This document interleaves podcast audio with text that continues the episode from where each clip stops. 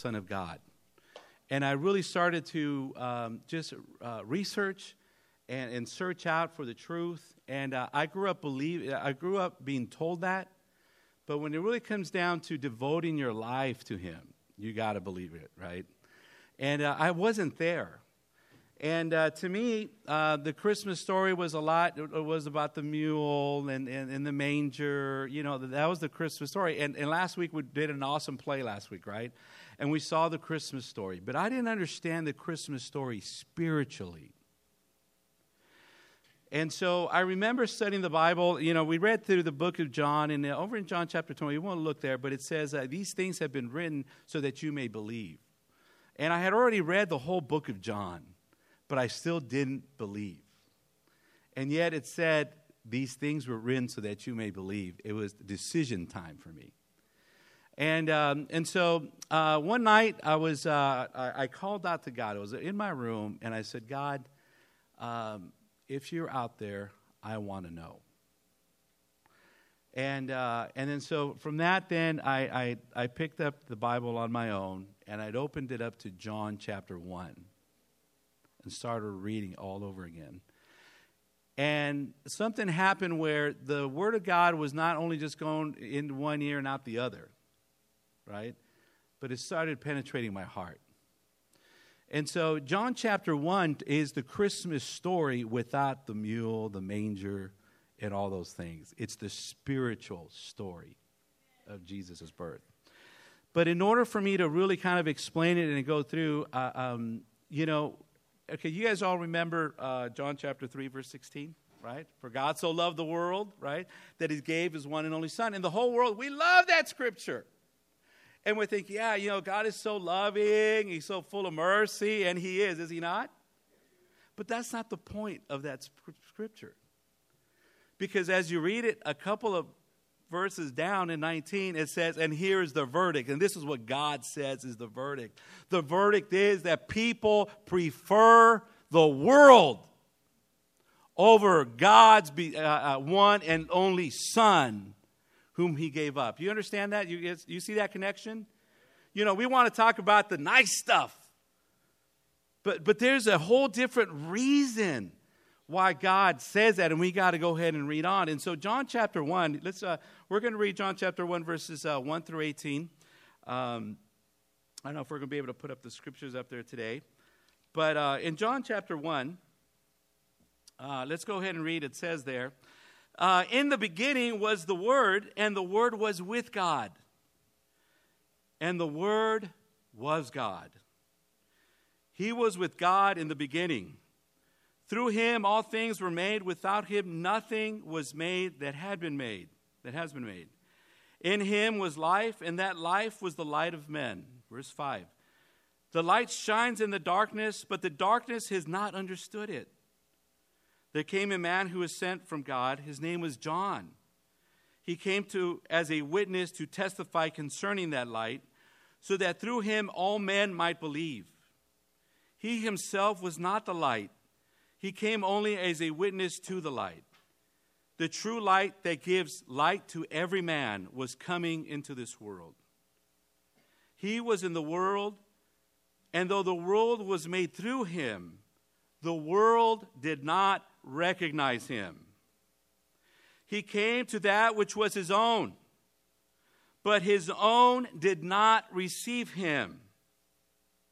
Yet to all who received him, to those who believed in his name, he gave the right to become children of God.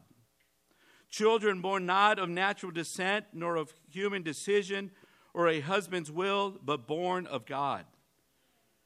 The Word became flesh and made his dwelling among us. We have seen his glory, the glory of the one and only, he who came from the Father, full of grace and truth. John testifies concerning him who cries out, saying, This was he of whom I said, He who comes after me has surpassed me because he was before me. From the fullness of his grace, we have all received one blessing after another. For the law was given through Moses, grace and truth came through Jesus Christ.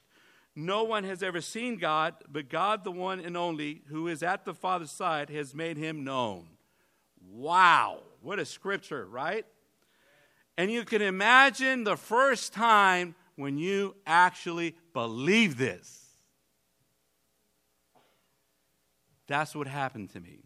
When I actually believed this. When I believed that in the beginning that it wasn't just God, but that Jesus was there in the beginning. That the power of this word, it says the word, capital word, logos in Greek, it has such deep meaning. For the Jews, for the Israelites, you know, the prophets would say, For the word of the Lord says, and they would take it as this is God's saying to me. The Greeks used it as uh, this, um, the force of nature was the logos. And so you see these, you see these deep meaning words, and it says the word became flesh. God, since the beginning, tried to get us into his realm, but we couldn't because we're too sinful. So God sends his son down to say, We are not going to go into their realm, and you will become one of them. The Word became flesh. You know, and there are religions that try to put additional things in there. And my, my Bible says in verse 1 and the Word was God, right? There are other religions that put, and the Word was a God. Little g, not big G. Because they don't believe that Jesus is the Son of God, He is God in the flesh. And so they make it out to be like, oh, you know, like there's, uh, there's other typical, there are other a gods. Like money could be a god. No, that's not what this is saying. This is God in it. You know, and the thing that, that uh, and He is the light that enlightens all of us. You know, and, and I remember just in verse 10 where it says, but you know, He came, everything was built through, through Him, but people didn't recognize Him. They didn't acknowledge Him. And I remember, like, wow, what a diss. That's like you inviting somebody into your house and they just totally use it all up. They totally take the full benefits of it all. They never acknowledge it as your home, as your stuff. No, thank you. It's like this was all theirs, and they just and, and they had an entitled issue uh, uh, attitude and they used it all up.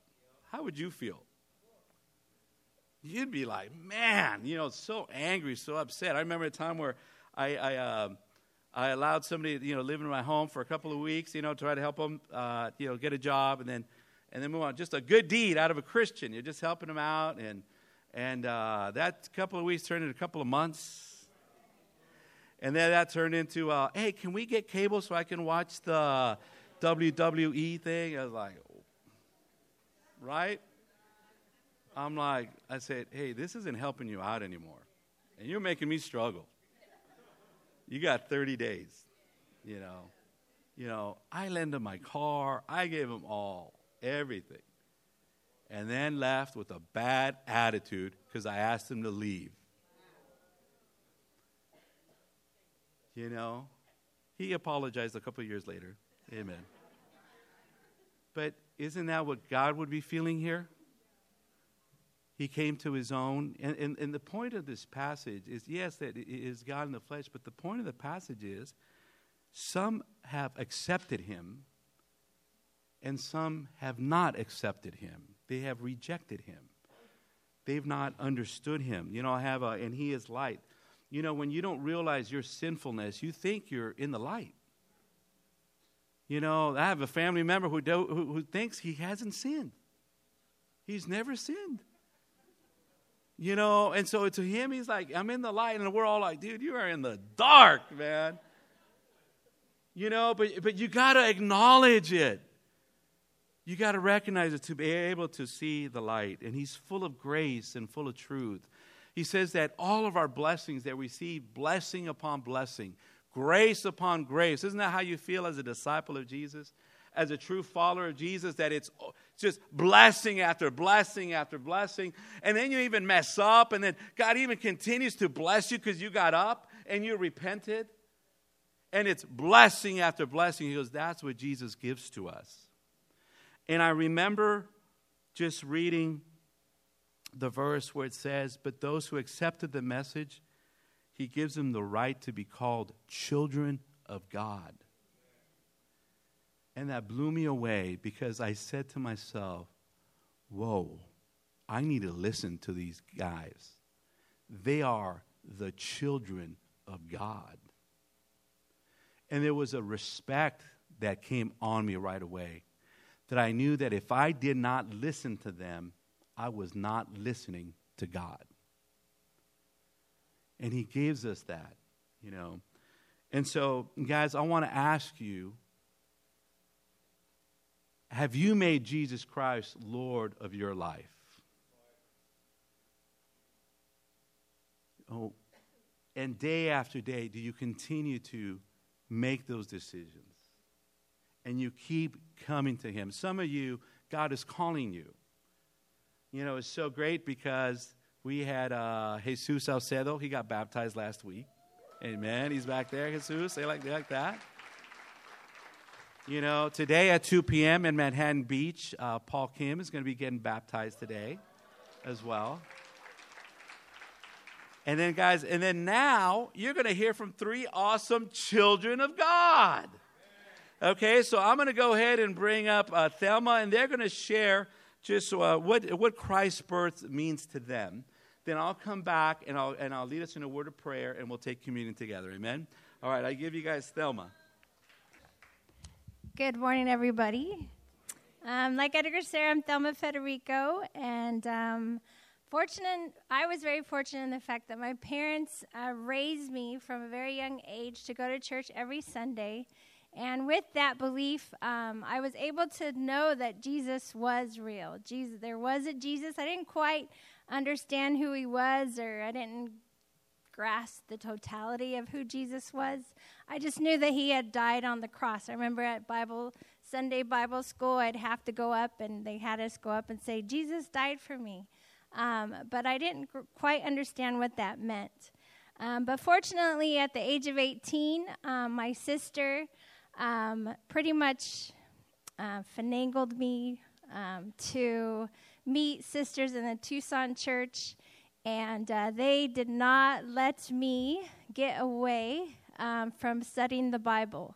And um, they would sit in front of my dorm and look me in the eye as I come across, and I'd try to hide. There's only way one way into my dorm, so there was no way to not see them.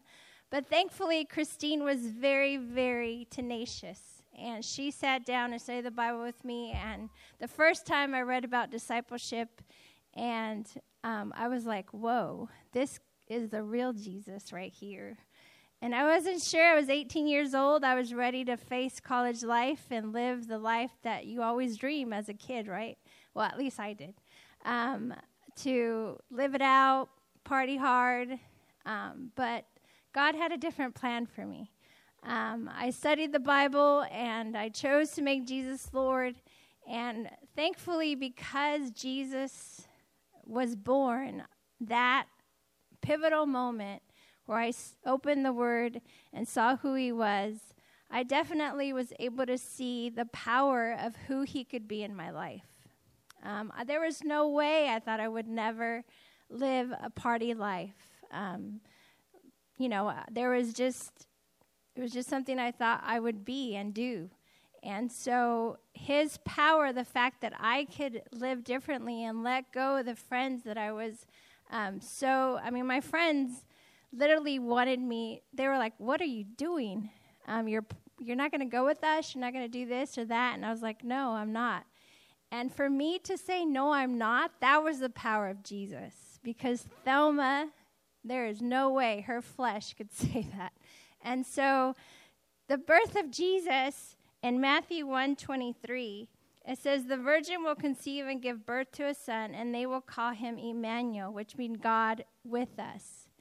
And through the years, it's been 27 years, and there's been ups and downs and all arounds. But I can guarantee you that the birth of Jesus means that He is with me. He was with me at the darkest times, He's been with me at the greatest times.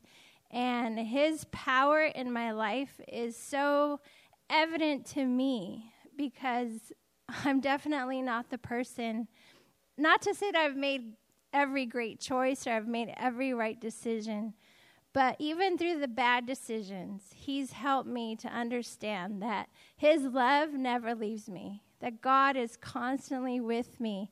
And I'm so grateful for that. And something last week that they preached and asked is like, Who do you say Jesus is? And after 27 years, I was like, I feel like I've lost a sense of his power, a sense of who he really is. And who do I really say Jesus is?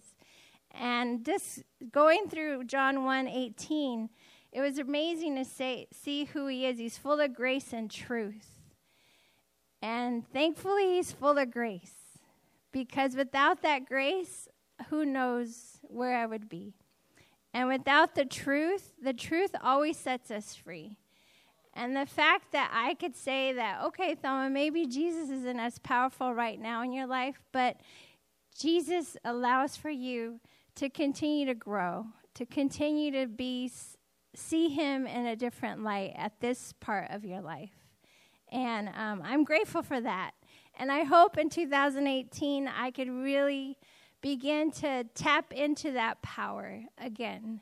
That the things that when I said, the things I thought at 18 that I would say no to, that at the age of 45 that I could tap in and have that same sense of I could see miracles, things that I don't think can really happen in my life, that I can really tap in to Jesus and say that yes, um, it can happen. So the birth of Jesus is a power, a power that not just I, but all of us can tap into uh, because He is so full of grace and truth. Um, and it says, from the fullness of from the fullness of His grace, we receive one blessing after another, and that's our life as Christians. That we constantly receive the blessings from God. So, what an incredible gift that is! And I hope we don't get blinded by all the madness of the commercial Christmas, but that we can really remember Jesus, Emmanuel, that God is with us. And Merry Christmas to all of you.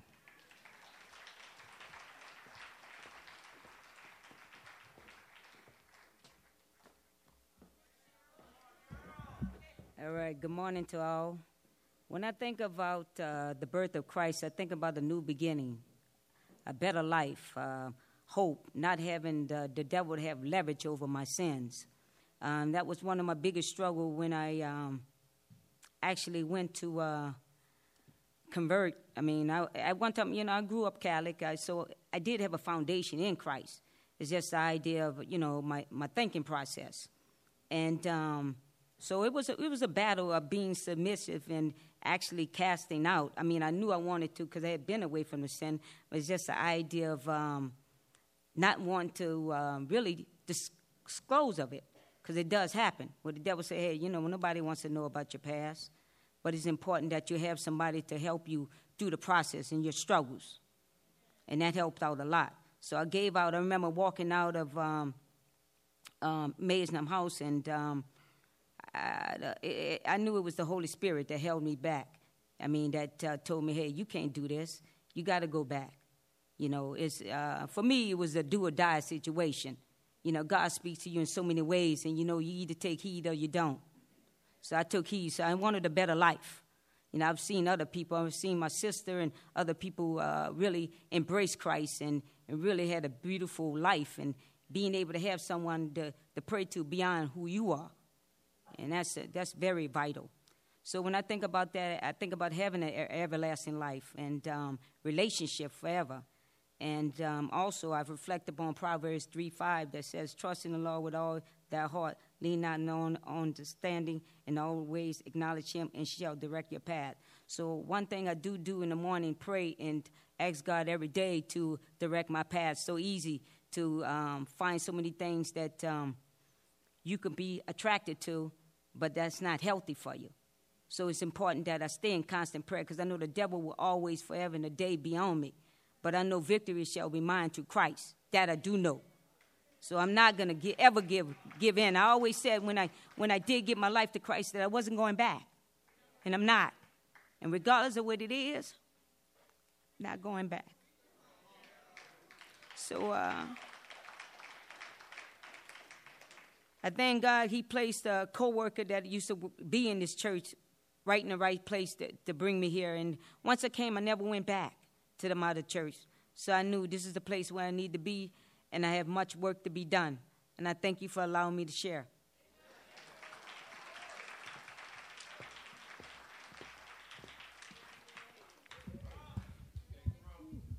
Well, as you probably guessed, my name is James Crumpler, and I'm here to talk about hope and a future. You know, life is not fair. I don't say this because I'm getting older and cranky. If I were a teenager, I would still say the same thing. Because you can work long years to have a piece of property or make a good name for yourself or own a business, and it can all be gone in a matter of minutes. You know, you've seen the floods. You could probably smell the smoke from the fires. Ever watch the news lately? This world is cold. And for all the good that you can, the good that you can find in it, marriage, friendship, family, peace, prosperity, Satan can mess you up so much that he'll have you thinking that you don't need God. He'll also make you think God doesn't love you. But thank God for Jesus. Amen. Jeremiah 29 11 says, For I know the plans I have for you, declares the Lord plans to prosper you and to not, and not harm you, plans to give you hope and a future. You know, we often hear this scripture starting from this verse and going forward, but I want to remind you about the context of who God was talking to. God was talking to the captives the Babylonians had taken into exile, people who, due to their own sin or the sin of others, who were, who were in a not so good situation. People who would have to suffer 70 long years before they had hope and a future. Like me, they had no hope. Well, now Jesus is my hope and my future. Knowing Jesus was God's plan for me. Because when I was so depressed as a 20 something year old many years ago that I wanted to take my own life, it was the hope of Jesus and the Bible that made me think of better days and know that better days could happen. When, as a young Christian, Satan tempted me that I could have sex with my Christian girlfriend, it was the conviction of Jesus that said, Don't mess up her daughter's future. You see, the Spirit reasoned that if we did that and maybe the sister fell away, there would be no hope for her daughter, so we didn't do it even now when things aren't going the way that I want them to, I have to always remember that someone somewhere has it worse than me, and they may not even know Jesus. So they probably won't have the scriptures to go to. They probably won't have friends to go get encouragement from. They won't have that. They'll go to the bottle, they'll go to the world and do worldly things, they'll go to drugs. So without hope, for me, there is no future. Without Jesus coming here, dying here, knowing what he knew, I would have no hope. I would have no future. Thank you for letting me share. Amen. Awesome sharing. Guys, let's go ahead and bow our heads and take a, say a word of prayer, and we'll go ahead and take communion all together. Heavenly Father, we uh, come before you as your family, as chosen ones of yours, God. Father, we um, are not only remembering, Father, the birth of Christ today, but we are remembering, Father, his death and his resurrection right now. Father, thank you so much for the hope, the life, the uh, Father, just the life that in, uh, that you give us, and that Father, the truth, Father, the future, Father, the anchor that you are to each one of us. Father, thank you. You mean everything to us. And I know that Christ is so pleased that as I pray to you now to you, it's all through his name. And Father, help us to imitate our Lord Jesus. Help us to do everything to, to glorify you, to bring you honor, to see your spirit. And Father, may, me, may, may we, Father, be the light of this world. And, and Father, may we, Father, tell others, God, of the true story, Father, the spiritual meaning, Father, of Christmas, God. Thank you for blessing us, God. Please be with each one of us. Help us all to reflect on our lives now, God. It's in Jesus' name.